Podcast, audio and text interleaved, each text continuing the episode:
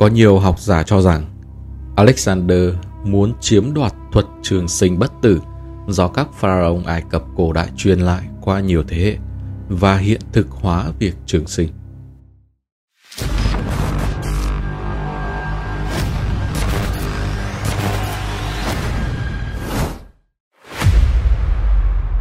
Phép thuật hồi sinh của người Ai Cập cổ đại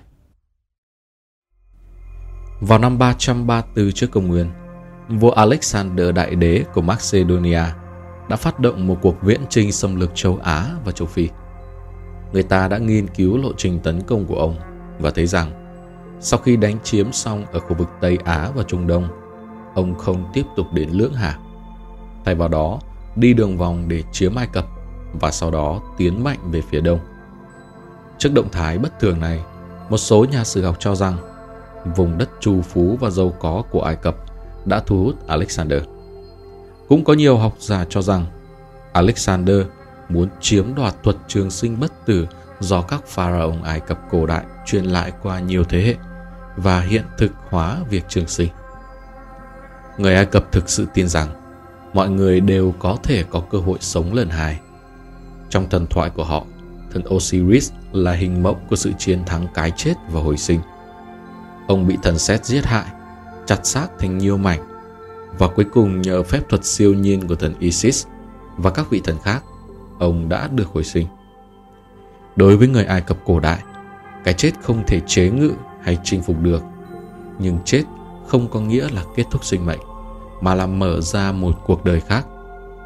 Để đạt được sự chuyển hóa từ chết sang sống này, người Ai Cập cổ đại đã có những chuẩn bị đầy đủ. Ngoài các kim tự tháp, miếu thần, xác ướp, bùa hộ mệnh và đồ cúng quen thuộc, cuốn Ai Cập sinh tử kỳ thư cũng là một chỉ dẫn cần thiết cho người Ai Cập cổ đại trên con đường hồi sinh. Vậy cuốn sách này ẩn chứa những điều kỳ lạ gì khiến sinh mệnh con người được trở lại một lần nữa? Liệu có cần điều kiện gì trong kiếp này cần phải đáp ứng không? Hay cơ hội với mỗi người là như nhau? Mời các bạn đến với phần tiếp theo ngay sau đây.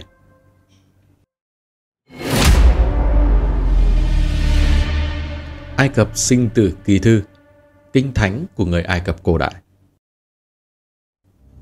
Ai Cập sinh tử kỳ thư hay còn gọi là kinh thánh của người Ai Cập cổ đại là một trong những tài liệu mai táng nổi tiếng nhất được lưu truyền từ thời Ai Cập cổ đại. Nó thường được viết trên giấy cói, đặt trong quan tài hoặc giữa tấm vải liệm xác ướp. Ai Cập sinh tử kỳ thư luôn là một tài liệu quan trọng để nghiên cứu lịch sử và nền văn minh của Ai Cập cổ đại. Mỗi đoạn văn đầu và cuối đều có kèm theo lời phụ, nhấn mạnh tác dụng của các đoạn và nhắc nhở người chết những việc cần chú ý khi sống lại. Nội dung cuốn sách chủ yếu được chia thành 4 phần lớn. Thứ nhất là giúp người đã khuất có được khả năng hoạt động trong cõi âm, đặc biệt là khả năng nói. Thứ hai là mô tả nguồn gốc của các vị thần, chức năng và phạm vi hoạt động của họ liên quan đến thế giới bên kia. Thứ ba, mô tả cách người chết sau khi chuyển sinh ban ngày sẽ đi thuyền mặt trời như thế nào để du ngoạn bầu trời. Tới ban đêm sẽ đi đến âm phủ do thần Osiris thống trị, thưởng thức các đồ cúng tế để có được năng lượng cần thiết cho sinh mệnh vĩnh hằng. Và cuối cùng là đưa ra một chỉ dẫn để thành công vượt qua sự thẩm phán của thế giới bên kia để được sống lại. Triển hiện cho người chết thấy được cuộc sống tự do của người đã khuất ở âm phủ, trần gian và thiên đàng. Nếu nói rằng chức năng của văn tự khắc kim tự tháp là giúp các pharaoh tôn quý tái sinh trong kim tự tháp, thì cuốn Ai Cập sinh tử kỳ thư có xu hướng dành cho những người bình thường hơn, giúp những người chết sở hữu cuốn sách vượt qua phiên tòa thẩm phán tại âm phủ để sống lại. Người Ai Cập cổ đại tin rằng từ ngữ và hình ảnh đều có những chức năng đặc biệt và một khi chúng kết hợp với nhau, chúng sẽ tạo ra ma lực thần bí. Vì vậy, quân Ai Cập sinh từ kỳ thư đã sử dụng phương thức hình ảnh và chữ viết để lưu truyền. Nhờ văn tự và hình ảnh minh họa dễ hiểu đã giúp người chết có được chỉ dẫn liên quan đến thần, đánh bại ma quỷ, côn trùng độc và đến được với thế giới bên kia. Vậy điều kiện và quy trình hồi sinh cho người chết vào thời Ai Cập cổ đại là gì? Họ sẽ sống như thế nào ở đời sau? Điều kiện và quá trình phục sinh của người chết ở Ai Cập cổ đại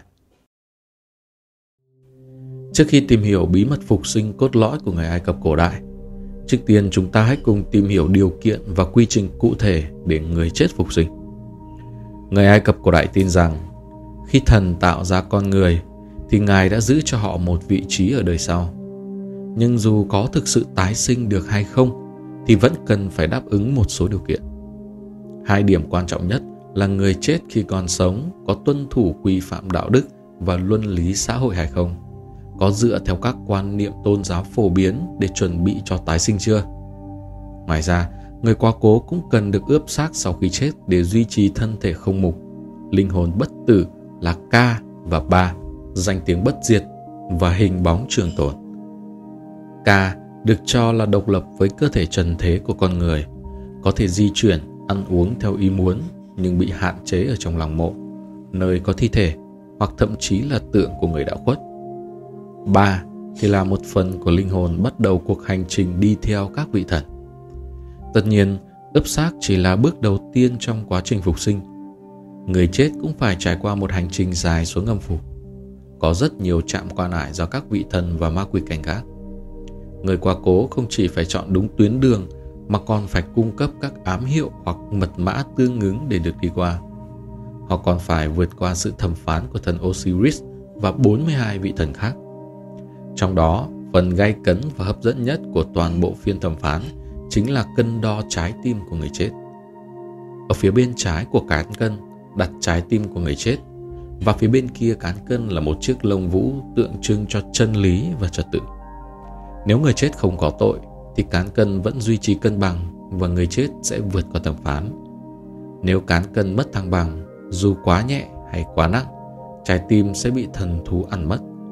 Linh hồn của người chết cũng sẽ biến mất hết và không còn khả năng tái sinh.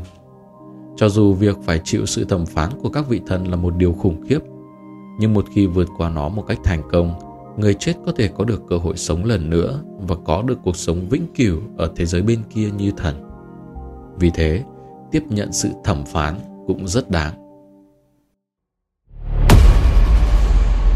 Thế giới bên kia của người Ai Cập cổ đại